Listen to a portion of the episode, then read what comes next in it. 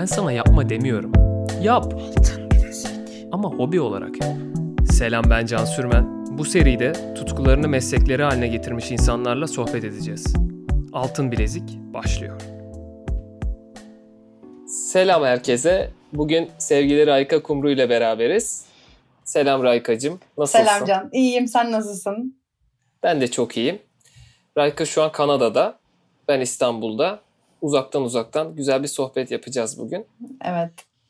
Ee, şimdi Rayka bir e, seksolog ve e, TEDx konuşmanı izledim ve çok hoşuma gitti. Orada şey diyorsun, hani seksten sonrasını ülkede dinleyen pek kişi olmuyor zaten mesleğimi sorduklarında diyorsun ya. Bugün umarım devamını da dinleyecekler. Raykacığım, umarım. bir, seks, bir seksolog ne yapardan girip sonra sen neler yapıyorsuna doğru evrilebilir miyiz? Tabii. E, seksolog e, bir akademik ünvan. E, dolayısıyla bu akademik ünvanla ne yap, kişinin ne yaptığı, e, o mesleği icra eden ya da o ünvana sahip olan insanın eğitimine, e, işte saha deneyimlerine ya da ne iş yapmak istediğiyle e, ilgili olarak şekillenebiliyor. Ne demek istiyorum?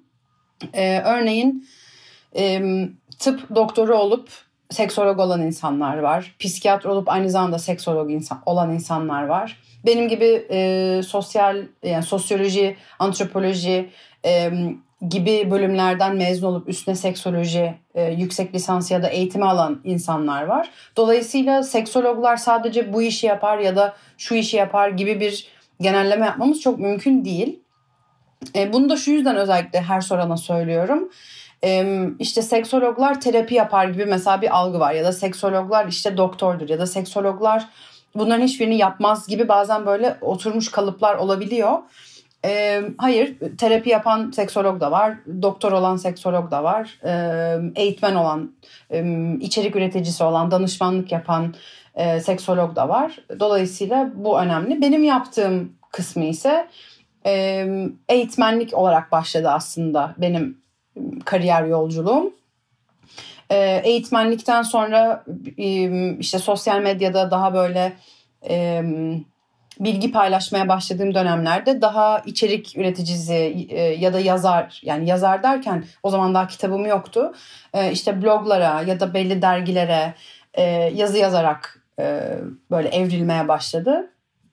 E, sonra eğitmenlikten daha kapsamlı iş yapmak istediğim için, daha hani böyle vur kaç tek seferlik git eğitim ver çık o ilişkiyi sürdürmemek çok iyi gelmemeye başladı. O yüzden daha e, uzun süreli, kapsamlı, kökten değişime e, vesile olabilecek çalışmalarda yer almanın beni daha çok tatmin ettiğini e, görmeye başladım. E, bu sefer e, eğitim kurumlarıyla, e, üniversitelerle ya da özel sektörle daha kapsamlı danışmanlık süreçlerine e, girmeye başladım. Bugün geldiğimiz noktada da bu sürekli evrilen bir kariyer yolculuğu var. Bence buna da vurgu yapmak önemli. Şu yüzden önemli. İnsan kariyerine on sekiz on dokuz yaşında karar verip böyle otuzuna, kırkına, ellisine ya da emekliliğine kadar aynı işi yapmak zorunda bence kesinlikle değil. Hani evrilen kesinlikle ve değişen insanlarız ve kariyerimiz de bu evrimin bence bir parçası olabilir. Olmayabilir ama olabilir.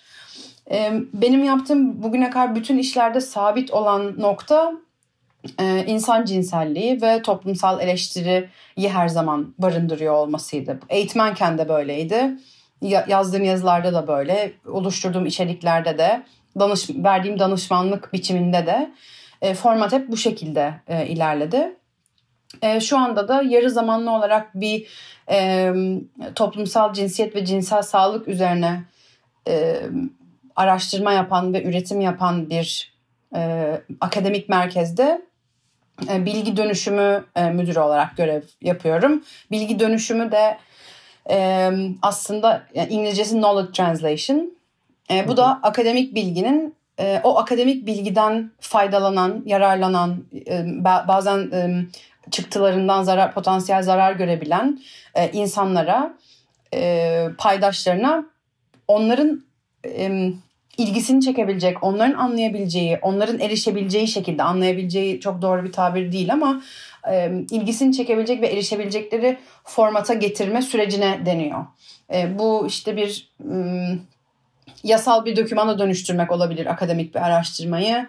E, gençler için erişilebilir bir web sitesine dönüştürmek olabilir, bir infografiye dönüştürmek olabilir ya da e, bir sesli içeriğe ya da videoya dönüştürmek olabilir. gibi gibi süreçlerle çalışıyorum zamanımın bir kısmında. Diğer kısmında da e, bilimum e, işte podcast'im kamusal alanda tabusal konular. Evet, evet. E, çok çok güzel. Gençlere yönelik web sitesi tabukamu nokta com, e, regl hikayeleri, seks pozitif ebeveynlik ve markalara danışmanlık ve işbirlikleriyle süreç devam ediyor. Bu süreç senin kafanda ne zaman başlamaya başladı? Yani bayağı önceye gidiyorum şu an. Hani gençliğine gidiyorum. Hatta üniversite öncesi. Hı hı. Ne zaman kafanda oluşmaya başladı? Ee, ben bu mesleği yapmak istiyorum ya da isteyebilirim fikri. Aslında cinsellik, yani cinsellik alanında çalışmak hiçbir zaman e, üniversite öncesinde aklımda olan bir e, bir konu değildi.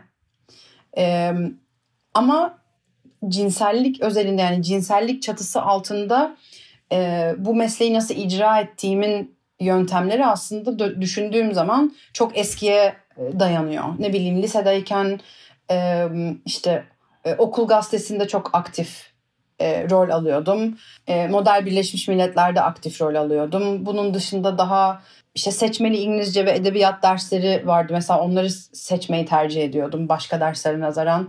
Hani böyle yazı yazmak, bir şeyleri sor, sorgulamak. Yani okulum da bunu çok destekleyen bir okuldu bu arada. Hani onun da faydasını çok çok gördüm.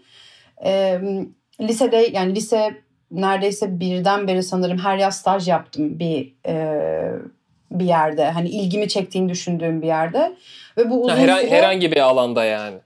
Ee, evet. Her, yani mesela çok... bir teknoloji dergisinde staj yaptım bir yıl. İçerik üreticisi e, olarak. Ve işte çevirilerde falan destek veriyordum dergiye. Başka bir yıl işte bir tane e, halkla ilişkiler e, şirketinde e, staj yaptım. Sonraki yaz başka bir tanesine yaptım.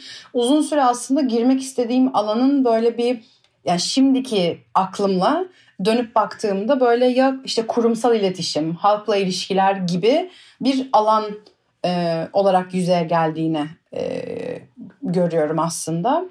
E, ama staj yapmanın şöyle bir birçok iyi getirisi oldu ama en iyi getirilerinden bir tanesi Türkiye'de belli mesleklerin nasıl icra edildiğini gördükten sonra sahada tamam bu çok bana göreymiş ya da hayır bu hiç bana göre değilmiş gibi kararlar verebilme ve belki bazı insanlardan daha erken vesile oldu diyebilirim. Birçok arkadaşım yazın staj yapmıyordu bir yerde çünkü. Ama bu ben cinsellikle ilgili bir şey yapacağım dediğim nokta üniversite birde oldu. Ee, ama şu anki yaptığım işlerin bir ön planı ya da bir düşünme e, süreci kesinlikle o zaman başlamadı. Sadece şunun farkına vardım. Bir dakika, böyle bir meslek varmış ve insanlar bunun işte derslerini vererek, iletişimini yaparak da hayatlarını sürdüre, sürdürebiliyormuş kısmının evet. farkına vardım diyelim. Bunun farkına vardığında zaten yurt dışına okumaya gitmiştin değil mi? Evet, Kanada'da, Vancouver'da, şu an yaşadığım şehirde U B C, University of British Columbia diye bir üniversite. O, o dönemde Türkiye'de böyle çok bilinen bir üniversite de değildi. Şimdi nispeten sanırım biraz daha iyi biliniyor. Onun da mesela çok şeyini çekmiştim. Bir, bir sürü arkadaşım, işte aile büyüklerim ya da okuldaki danışmanlarım bile...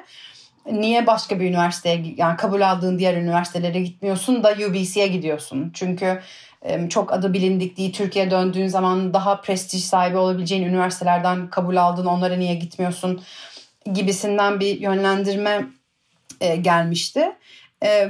Ailem sağ olsun hani karar senin dedi. Benim bu üniversiteyi seçmemdeki En büyük, en temel sebeplerden bir tanesi birincisi e, çok büyük bir kampüs olması. Ya benim kafamda hep şöyle bir şey vardı. Ya kampüs hayatı istiyorum. Gerçekten böyle e, öğrenci yurdundan işte kulüplerine kadar gerçekten o kampüsü böyle deneyimlemek istiyorum. Ya da böyle çok çok küçük, çok çok butik bir liberal liberal arts kolejleri deniyor onlara. Hı hı. O tarz bir yere gitmek istiyorum. O tarz bir yere başvurmuştum. Bir numaralı gitmek istediğim üniversite. Oradan kabul almadım. Oregon'da Reed College diye bir kolej. Hı hı. Böyle sağlam aktivist yetiştiren bir kolej. Ee, oradan kabul almadım. İkinci opsiyonum da U B C'ydi. U B C'den kabul alınca da e, diğer üniversiteleri bırakıp oraya gitme kararı aldım. Ve en önemli şeylerden e, bir, yani bir sebebi daha, üniversiteye dair araştırma yaptığım zaman hep şunun ön plana çıkıyor olmasıydı. İşte involvement, community, e, işte e, staj yapmak, e, gönüllü çalışmak, e, akademik hayatının dışında Ee, öğrencilerin çok farklı e, yani mecralara ya da pratiklere yönlendirildiğini e, fark etmiştim. Bu benim için çok önemliydi. Çünkü ben kendimi hiçbir zaman akademik anlamda çok böyle güçlü bir e, aday olarak görmedim. Yani her zaman ortalamam iyiydi. E, ama böyle hiçbir zaman işte okul birincilikleri ya da işte sınıfımın top onu e, e, vesairesinde hiçbir zaman olmadım. Benim becerilerimi daha işte sunum yapma becerisi, e, ne bileyim iletişim kurma becerisi e, gibi şeylerde olduğunu farkında olduğum için öyle bir kampüste e, kendimi gerçekleştirmenin daha olumlu olacağını düşünmüştüm. Bu üniversite bir de oraya gittikten sonra e, aklıma yavaş yavaş girmeye başladı, tabii şu anki gibi olmasa da dedin. Sonra onun gelişimi ve onunla ilgili bir yüksek lisans yaptın, hı hı. bildiğim kadarıyla. Zaten akademik kariyerin yani muazzam. Hani e, bayıldım ya yani, okurken hoşuma gitti bayağı. Teşekkür ee, ederim. Ondan sonra o kararı alıp onun devamında onunla ilgili bir şeyleri okumaya nasıl karar verdin? İlk başta e, şöyle bir şansım vardı. E, yurt dışındaki birçok üniversite senin bir bölüme kabul etmiyor. Bir fakülteye kabul ediyor. Dolayısıyla o fakülte o bile değiştirilebilir bir şey haline geliyor. Yani ilk iki yılın aslında sen özgür billi istediğin dersleri çoğunlukla alabiliyorsun. E, hal böyle olunca ben politika okum, okuyorum diye gitmiştim üniversiteye. Hiç öyle bir durum olmadı tabii. Sosyolojiye kaydım hızlı bir şekilde. E, ve sosyoloji çok aşık olduğum da bir alan. Ee, ve üniversitede o sırada e, cinsellik bir ana dal olarak bile yoktu. Yan dal olarak e, eleştirel cinsellik bilimleri diye bir yan dal vardı. Bütün alabildiğim cinsellikle ilgili dersleri aldım. Antropolojinin altındakileri aldım. İşte aile bilimleri diye bir bölüm vardı. Oradakileri aldım. Psikolojide cinsellik dersleri aldım. Yani alabildiğim bütün o alana sığdırabilecek dersleri aldım ve şundan emin olmaya çalıştım. Yani bu o aldığım tek bir dersin ve hocanın belki Ee, üstümdeki e, büyüsü müydü, yoksa gerçekten alana dair sağlam bir ilgim ve şeyim var mı? Hani bu dört yıl boyunca bıkmadan bunu ok- okuyabiliyorsam Biliyorum. eğer demek evet. ki bir, bir şey vardır dedim ve artık dördüncü yıl geldiğinde tamam dedim, ben bunun üstüne yani dört yani o dördüncü yıl bu kararı verdim, ben artık bu alana e, daha da uzmanlaşmak istiyorum diye ve e, hocalarımla konuştum, dedim ki ben yüksek lisans yapmak istiyorum. Ee, işte birkaç opsiyon vardı. İşte insan cinselliği yüksek lisansı, işte sosyoloji ya da antropoloji daha böyle toplumsal cinsiyet e, ya da işte e, feminist bilimler, kadın çalışmaları gibi farklı alanlar vardı.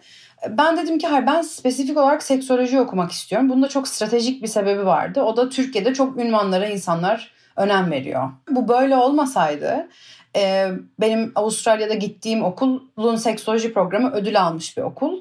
E, ama ben gittiğim zaman mesela eğitim, yani bunu çok açıkça söylüyorum, e, eğitiminden mesela çok aşırı memnun kalmamıştım. Çok daha beslenmeyi umardım. E, çok daha fazla tartışıp eleştirebilmeyi umardım. Ama benim şöyle bir avantajım vardı. Lisans eğitimimde o kadar sağlam bir çerçeve ve içerik bana sunulmuş ki onu yüksek lisansa gidince tekrar anladım. Çünkü karşılaştıracak bir şeyim oldu bu sefer. Ha, yüksek lisansında tabii başka getirileri oldu. Ama şunu demek istiyorum. Türkiye'de böyle bir ünvan aşkı olmasaydı, hele ki benim mezun olduğum zaman da, hani şimdi mesela birçok sivil toplum kuruluş, yani benden önce de bunu yapan birçok insan ve birçok kuruluş vardı. Ama şimdiki kadar böyle sosyal medyada sürekli karşımıza çıkan, evet. e, bahsi çok geçen bir konuda değildi. Evet, kesinlikle. hem gençsin hem kadınsın hem bir sürü farklı e, katmanın e, içindesin. E bir de üstüne cinsellik çalışacaksın. E bir de sana sorduklarında nesin sen diye, psikolog değilsin, doktor değilsin. E, sıfır, şansın sıfır olacak senin diye düşünüp gidip bir insan cinsellik bilimi ya da antropoloji, sosyoloji üstüne yüksek lisans yapmak yerine spesifik olarak bana bu akademik ünvanı sağlayacak bir e, kurum ve bölüm buldum. Ve tabii iyi olduğundan da emin olduktan sonra buraya gitmeye karar verdim. Şimdi bunu Türkiye'de tamamen yapmış olmak istesen, yani aslında sosyolojiden başlayabiliriz. Sosyolojiyi Türkiye'de okumayı düşündün mü hiç? Yoksa hep zaten gitmek mi istiyordun? Veya seksologlukla alakalı biri Türkiye'de bir akademik olarak bir şey yapabilir mi? Yapma şansı var mı? Yoksa illa yurt dışına gitmek mi zorundayız? Hayır, yurt dışına gitmek kesinlikle zorunda değilsiniz. Bunu her fırsatta da söylüyorum. Zaten illa yurt dışına gitmelisin demek tepeden bakma ya da hı hı. mevcut sistemlerin hepsini yok saymak gibi geliyor ki bu bu böyle bir şey değil gerçekten. Yani Türkiye'de bu alanda çalışan e, sağlam yani çalışmalar yapan, etik şekilde çalışmalarını yürüten akademik merkezler de var, uzmanlar da var, e, akademisyenler de var, e, farklı e, disiplinlerde çalışan insanlar kesinlikle var. Türkiye'de eksikliği çekilen şey bu e, psikologların çok fazla e, talebinde bulunduğu meslek yasasının e, cinsellik kadar sömürüye açık bir alanda zaten hiç e, bahsi dahi geçmiyor olması. Türkiye'deki sıkıntı bu aslında. Yani Türkiye'de e, seni bir cinsellik uzmanı olarak agri- akredite eden, senin haklarını savunan, senin mesleki standartlarını belirleyen bir sistem yok. Eğer doktor ya da e, psikiyatr değilsen. Şimdi bu da bu da çok problematik bir şey haline geliyor. Çünkü ne oluyor bu sefer? E, işte altı modülde cinselli, cinsel terapist yaptığını iddia eden kurumlar, İşte üç günlük e, bilmem ne sertifika programı, işte beş günlük uzmanlık eğitimi. Böyle şeylerden dolayı e, Türkiye'de kapsamlı şekilde cinsellik eğitmeni, seni e, cinsellik eğitmeni olarak akredite edebilecek herhangi bir kurum yok. Ama sen Türkiye'de sadece Türkiye'de eğitim görerek cinsellik eğitmeni olamaz mısın? Olabilirsin tabii ki. Süreç burada zorlaşıyor. Çünkü olabilirsin ama nasıl olacağımın cevabı çok çok yönlü bir cevap. Hani şey değil, mesela Kanada'da bana bunu sorsalar nasıl cinsellik eğitmeni olabilirim? Ya bunun birçok farklı yöntemi var ama akredite olmak istiyorsan Options for Sexual Health diye bir kurum var. Planned Parenthood'un Kanada ayağı. Oraya gidersin, onun eğitiminden geçersin. Süpervizyonunu alırsın, saatlerini doldurursun ve yıllık raporlamanı yaparsın ve akredite olursun. Amerika'da A A S E C T var. Hani Türkiye'de bu yok. Ee, zor, mesleği icra etmek isteyenler için de, meslekte hali hazırda olanlar için de çok zorlayıcı şeylerden bir tanesi bu. Ve burada şunu da eklemeden edemeyeceğim, dışarıdan bakan bir göz, göz olarak hep şu zannediliyor: e, aa hayır, güç işte belli grupların elinde kalsın isteniyor, insanlar başka cinsellik eğitmeni çıkmasın istiyor, o yüzden işte sadece yurt dışına yönlendirme yapıyor ya da sadece belli kurumlara yönlendirme yapılıyor. Bu böyle bir şey değil. Yani Kanada'da yüzlerce cinsellik eğitmeni var ve hepimizin işi var, hiçbirimiz evet. işsiz değiliz. Türkiye'de, yani Kanada'nın kaç katı popülasyon, gerçekten binlerce cinsellik eğitmeni olsa keşke Türkiye'de, hala daha bir bin taneye daha iş çıkaracak kadar alan olur. Ee, burada sorun belli e, akreditasyon sistemleri olmadığı için ve e, özellikle süpervizyon sistemleri genellikle eğitmen yetiştirme de çok fazla e, aşina olduğumuz, gördüğümüz bir şey olmadığı için çok fazla meslek sömürüsü var. Bana mesela şöyle mesaj atan, yani en az yirmi tane mesaj bulabilirim. Merhaba Rayka Hanım, ben çocuk istismarı üstüne eğitim vermek istiyorum. Hangi kaynakları bana önerirsiniz? Allah Allah. Yani hayatında daha önce hiç eğitim vermemiş bu konuda. Bu konuda bir... Çok, çok iddialı yani gelen. Çok iddialı. Evet. Çok çok iddialı ve bu bunun ne kadar iddialı bir şey olduğunun çoğunlukla farkında da değil. Farkında kişi. Değil, evet. Çok korkutucu. Burada bazen şöyle durumlar da oluyor. Bazen bu gerçekten o bireyin kendine belli bir alanda kariyer yaratma isteği. Evet. İşte özellikle bu son beş altı yıldır mesela ben işte Türkiye'ye döndüm. bir iki yıl sonra birdenbire şey patlaması oldu. Çocuk istismarı haberlerini çok fazla duymaya başladık. Yani çocuk istismarı Türkiye'de hep vardı zaten ama haberleri çok çıkmaya başladı diyebiliriz. O dönemde mesela bir baktım her yerde çocuk istismarı uzmanı, mahremiyet eğitimi uzmanı, bilmem zırt uzmanı, pırt uzmanı ama daha önce hayatında hiç bunun eğitimini almamış, bunun süpervizyonunu görmemiş, kendi algı sistemleri üstüne çalışma yapmamış insanların e, kitabı alayım, okuyayım, aynısını PowerPoint'ta çevireyim ve eğitimini vereyim kafasını çok fazla görebiliyoruz. Bazen de e, kurumların cahili, cahilliğinden kaynaklanıyor. Yani kurumda bir psikolog var diyelim ya da bir e, psikolojik danışman var ve diyor ki kurum, e, bu devlet kurumu da olabilir, özel bir kurum da olabilir. Bunun eğitimini sen vereceksin, zorunluluğun yani. E, öyle olunca da o uzmanların da biraz tabii zor durumda kaldığı durumlar gerçekleşebiliyor. Yani sadece bireysel sorumsuzluklar değil, e, alanın alan olarak görülmemesi, mesleklerin meslek olarak görülmemesinden kaynaklı sorunlar çok var. Yani bunu yapmak isteyen aslında işin kısası Türkiye'de tabii ki yapabilir. Yapabilir. Ama maalesef altyapısal ve kurumlara, kurumlardan kaynaklı bazı eksikliklerimiz, sistemde bazı sıkıntılarımız olduğu da bir gerçek yani. Kesinlikle. Bu yüksek lisanstan sonra bu Bilgi Üniversitesi yüksek lisansı için Türkiye'ye dönmeye mi karar verdin? Nasıl bir yol çizdin kendine? Ben aslında Avustralya'ya gittim ve orada çok uzun bir süre kalmadım. Bir dönemimi orada okudum ve sonra Türkiye'den devam ettim eğitimimi. Çünkü oranın eğitim sistemi Türkiye'nin ya da Kanada'nın eğitim sistemi gibi değil. Birçok dersi... Yani okumalarını vesairesini kendi kendine yapmaları bekleniyor öğrencilerin. Daha böyle kişinin kendi yürütebildiği bir çalışma metodu vardı. Dolayısıyla bunun böyle olduğunu ben oraya gittikten sonra öğrendim. Hani okulun bu konuda iletişimi de çok kötüydü. Biraz uzun anlatıyorum ama hani okul araş, araştıranlar varsa böyle şeylere de dikkat etmek çok önemli. Dolayısıyla orada bir dört beş ay kaldıktan sonra Türkiye'ye döndüm ve Türkiye'den devam etti bu süreç. Yani ben iki bin on üç Haziran ayında Türkiye'ye döndüm. E, temelli olarak. E, Bilgi'de de master'a iki bin on beş yılında başladım. Onu da şu, çok komik bir şekilde başladım. E, ben bir yandan hem işte çalışıyorum hem bir yandan e, master'ımı bitiriyorum hem işte tez yazım sürecine başladım. E, ama bir yandan da çok yalnız hissettiğim bir döneme girdim. Çünkü e, şimdi master işimi yaparken tek başımayım. Çünkü uza, uzaktayım zaten. Mesleğimde yalnızım çünkü işte belli kurumlara başvuruyorum, hiçbirinden olumlu dönüş alamıyorum çünkü işte aradıkları kritere uygun değilim ya da zaten çok başvurabileceğim iş zaten yok. Hani birkaç sivil toplumda iş başvurusuna da bulundum, uydu ama bir şekilde olmadı. Olmadı.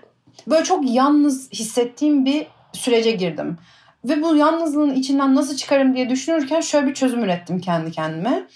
Ben dedim eğer bir yüksek lisansa daha girersem hem şu an kendi işimi ben pazarlayamıyorum. Hani biraz bununla dair ve iletişimini doğru şekilde yapmak için kendimi destekleyebilirim. Hem bir kampüs ortamında olurum hem de kampüs ortamında olduğum için ilk master'ımın tezini de daha kolay bitiririm gibi böyle süper salak bir amaç işime yaradı.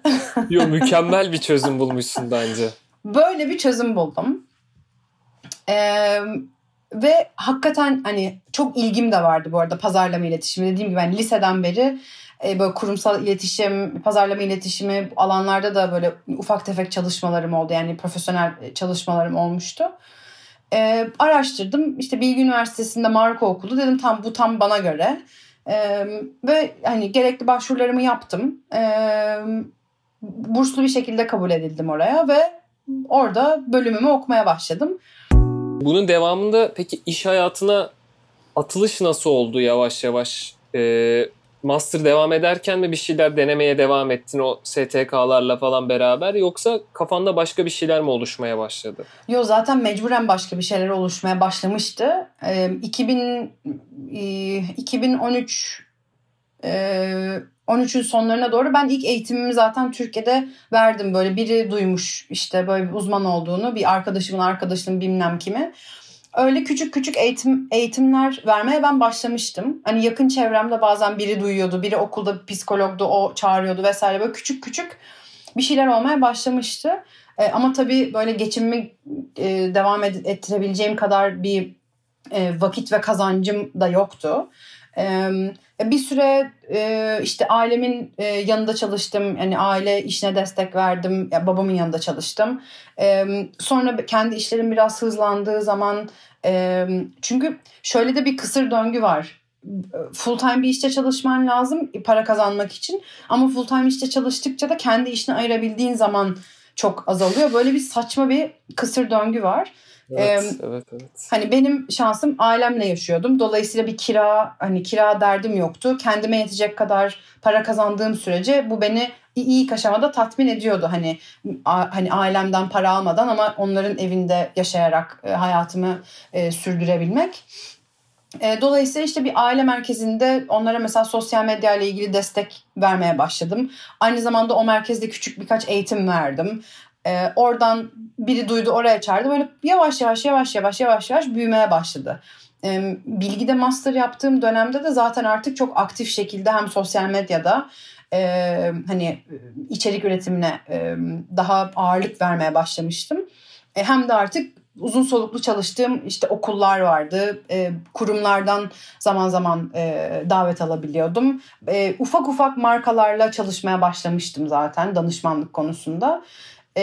Master'dan mezun olduğum zaman da biraz daha artık e, hani markalarla çalışmaya devam etmek, okullarla kapsamlı şekilde çalışmaya devam etmek, danışmanlık vermek konusunda ve artık küçük küçük kendi platformlarımı oluşturmaya e, o zaman başladım diyebilirim.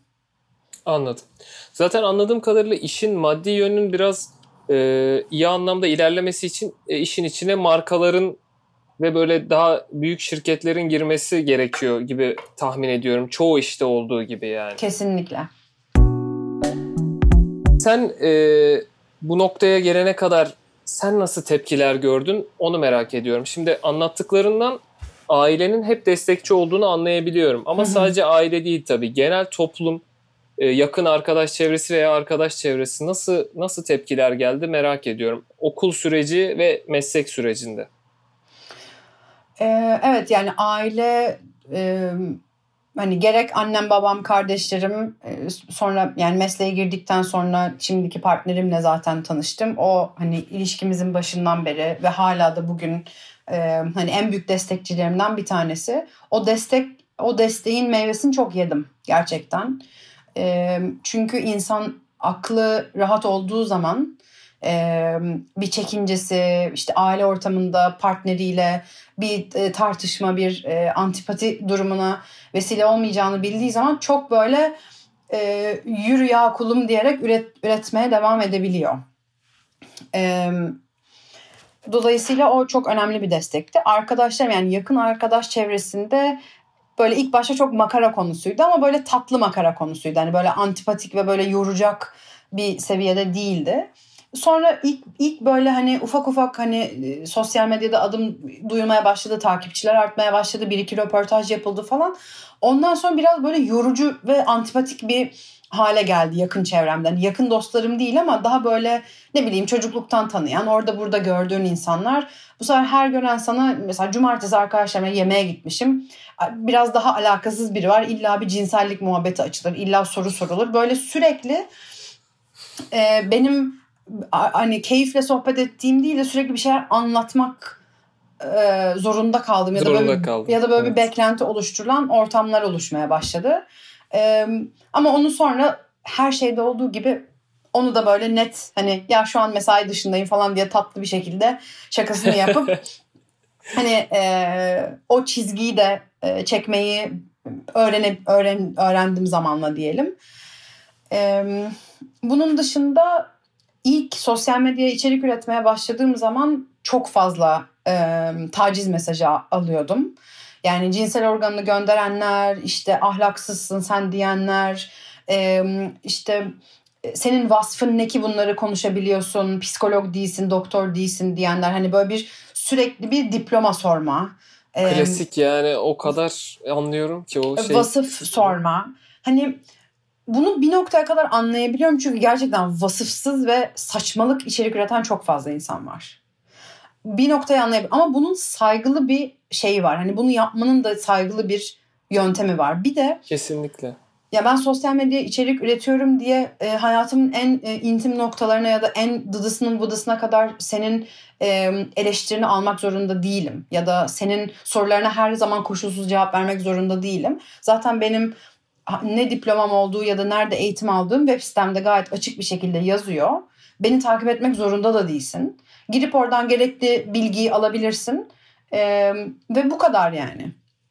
Orada da hani mentorlarımın çok e, desteğini gördüm. Hani hem bu kariyer sürecini yönetmek hem e, sosyal medya üstünden iletişim e, kuranlarla nasıl bir çizgi çekmem gerektiği konusunda biraz da zamanla insan öğreniyor ve zamanla derin kalınlaşmaya başlıyor.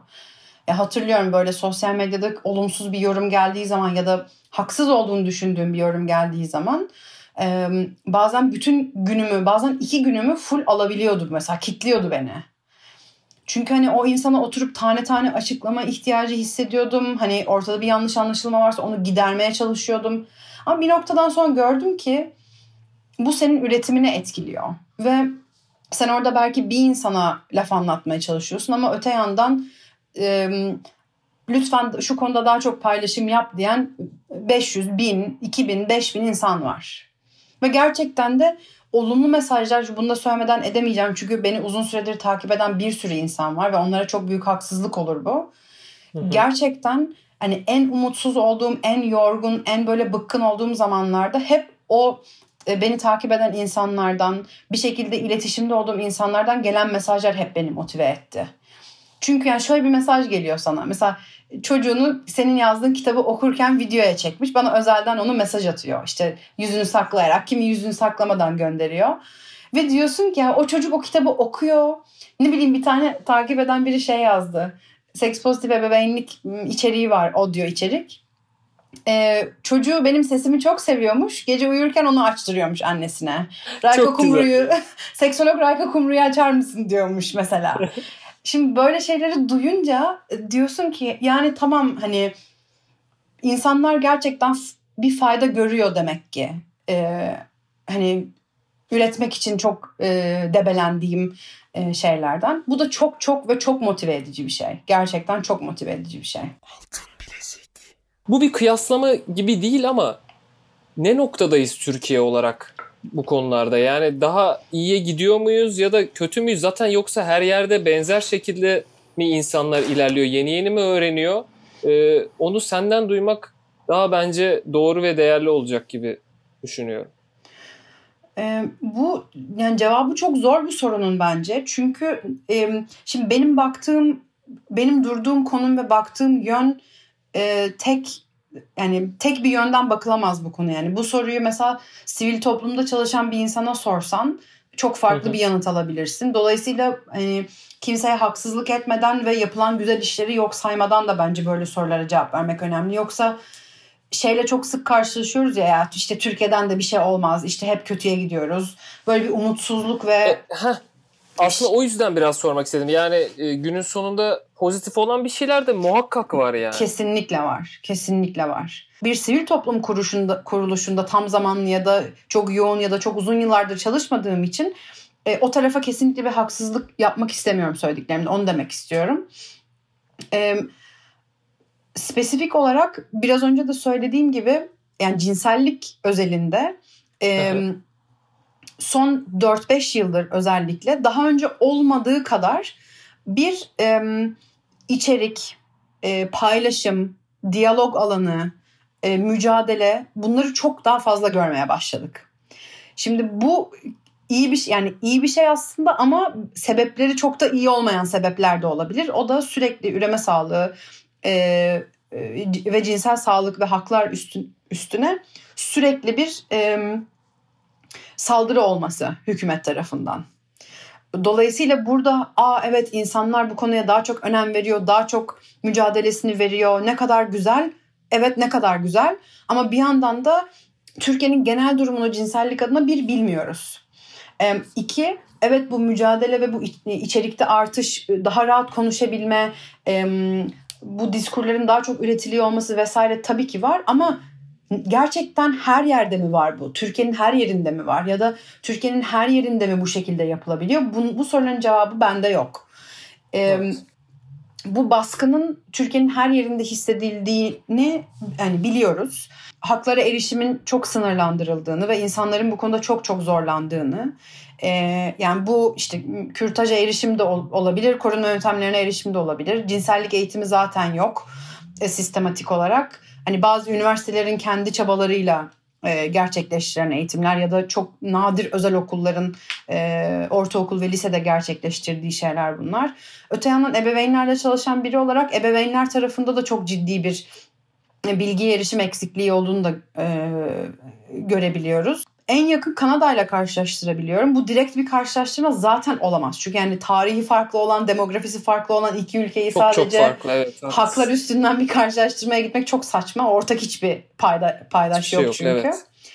E, ama Türkiye'de yaşanan en e, yani en basitinden şöyle diyeyim sana.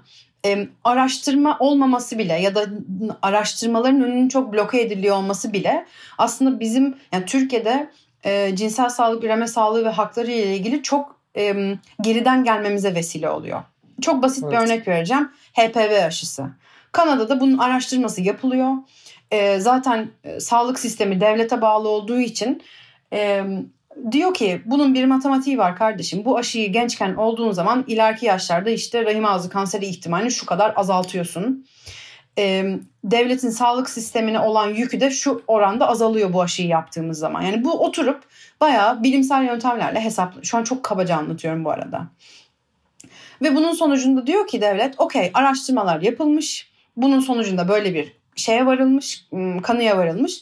Tamam diyor, o zaman biz bunu sigorta kapsamında bütün işte altıncı ve dokuzuncu sınıftaki çocuklara okullara gönderiyoruz. İsteyen yapıyoruz. Ebeveynin onayıyla olabiliyor bu aşıya. Şimdi tamam bu bu kadar basit olmadı tabii. Burada da bir sürü tartışma çıktı. İşte aman çocuklarımızı cinselliğe teşvik edeceksiniz de şöyle de böyle de bilmem ne de. Ama demem o ki e, politik düzenlemeleri de eğitim sistemini de sağlık sistemini de araştırma temelli bir yol gösteriş söz konusu. E, Türkiye'de bunun çok ciddi eksikliğini çekiyoruz. Yani işi uzmanları değil evet.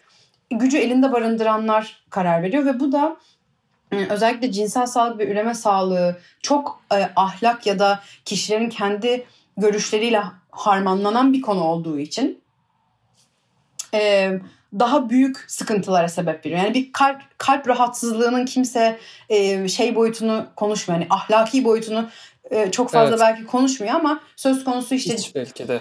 E, işte kürtaj, cinsellik eğitimi, e, bedensel haklar, çocuk istismarı, e, kadına yönelik şiddet, L G B T insanlara karşı e, şiddet, homofobi, transfobi, e, bifobi vesaire gibi konular olduğu zaman o ahlakçı kılıçlar yükseldiği için yol almamız çok daha zorlaşıyor ve çok daha olumsuz etkileniyoruz bütün bu sistemden.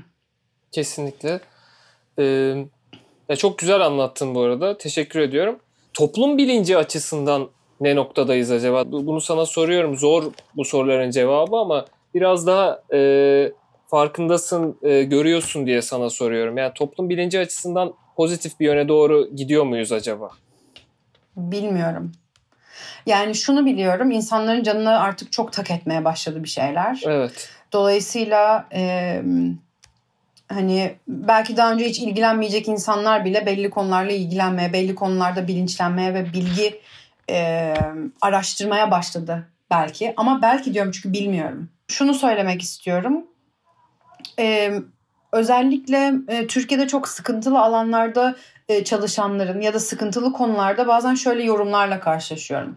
Ya işte Türk insanı zaten işte adam olmaz. İşte zaten biz cahiliz. Zaten şöyle böyle. Yani sanki böyle Türkiye'de yaşayan insanların zeka, zekasına ya da algılayabilme kapasitesine sürekli böyle bir tokat vurma hali var. Evet, bazı insanlar anlamak istemiyor. Ee, ama e, gerekli e, hizmetler sunulduğu zaman, gerek, gerekli kaynaklar sunulduğu zaman ve insanları insan yerine koyduğumuz zaman kapasite her yerde aynı. aynı. O kapasiteyi nasıl kullandığımız ya da insanlara daha da önemlisi, biz dışarıdan bakanlar değil ama bireylere o kapasitelerini ya da kendilerini gerçekleştirebilmeleri için ne kadar alan açıldığıyla alakalı e, bütün bunlar. Dolayısıyla işte aa işte sen şimdi Kanada'da eğitim veriyorsun, işte Türkiye'dekilere kıyasla nasıl? Hani hep şey bekleniyor böyle. Aa, Türkiye'de çok saçma sorular geliyor, Kanada'da hiç saçma soru gelmiyor gibi bir açıklama. Sanki öyle bir açıklama bekliyor insanlar. Hayır. Evet. Türkiye'de bana ebeveynlerin sorduğu soruların aynısını Kanada'daki ebeveynler de soruyor. Tam bu cevabı, yani bu cevabı almak istiyordum demeyeyim de aslında bunu konuşmak istiyordum. O yüzden teşekkür ederim. Bu çok açıklayıcı oldu bu noktada. Ee, nedir e, şu anki hedefler, hayaller, Hı. planlar? Onlardan biraz sona doğru söz edelim istiyorum. E, hayaller, planlar, yani şu, şu anda e, Tabukamu ile ilgili çok güzel planlarımız var. Tabukamu'yu gerçekten e, daha da genişletip, daha da büyütüp gençlere daha iyi hizmet verebilen bir platform haline getirebilmek. Şu anda on bir kişilik e, genç bir ekiple beraber çalışıyoruz Tabukamu üstünde. E, hepsi ya üniversite öğrencisi ya yeni mezun olan gençlerden oluşuyor. Buradan da dinliyorlarsa kendilerine selam e, gönderelim. E, regl hikayeleri ve seks pozitif ebeveynlik e, platformları üstüne zaten hani üret, üretmeye her zaman devam etmek istiyorum, gelecekte de. E, bunun dışında e, Türk yani Türkçe'ye kaynak kazandırma konusunda e, birkaç e, farklı çalışma aynı anda yürüyor. E, onlar beni çok heyecanlandırıyor bu aralar. Bunun dışında plain language, yani yalın dil üstüne bur, bur, yani son bir yıldır bu bir bilimmiş. Mesela bunu ben bilmiyordum. Yani yalın dilde iletişim kurabilmek bir bunun bir bilimi varmış. Bunun üstüne bir eğitim almaya başladım Simon Fraser Üniversitesi'nde. Ben okudukça var olabilen bir, bir insanım. O yüzden e, süper süper e, çok güzel. Okumaya her zaman devam edeceğim büyük ihtimalle. E, o eğitim bu sıralar böyle çok gündemimde. Yani yalın e, yalın e, tasarımın e, iletişime etkisi, e, kompleks konuların yalın dille anlatılabilmesinin aslında bir e, hak olduğu, e, çok böyle hak temelli, e, spesifik olarak da sağlık iletişimi ve benim özelimde cinsel sağlık iletişimi üstünden yorumlama şansım olan çok güzel bir eğitim alıyorum. Bununla ilgili bir takım çalışmalarım olabilir ileride. Ve hani başkalarına da, yani alanda aktivizm yapan ya da alanda çalışmak isteyen başkalarına da besleyecek ve kaynak sağlayacak bir çalışma olabilir. Bunun dışında podcastlere devam, videolara, uzun süredir YouTube'da değilim ama oraya bir geri dönüş e, söz konusu olabilir. E, bakalım, bilmiyorum, belki yarın aklıma başka bir fikir gelir, oturur onun üstüne çalışırım, evet, bir süre. Zaten aslında yani daha ne olsun, bayağı çalışıyorsun, daha da çok çalışacaksın gibi görünüyor. E, Rayka, çok teşekkür ediyorum ya. Valla e, seninle sohbet etmek çok keyifli. Öte yandan senden bir şeyler öğrenmek de çok keyifli bu arada. Çok teşekkür çok ederim. Sağ ol. Çok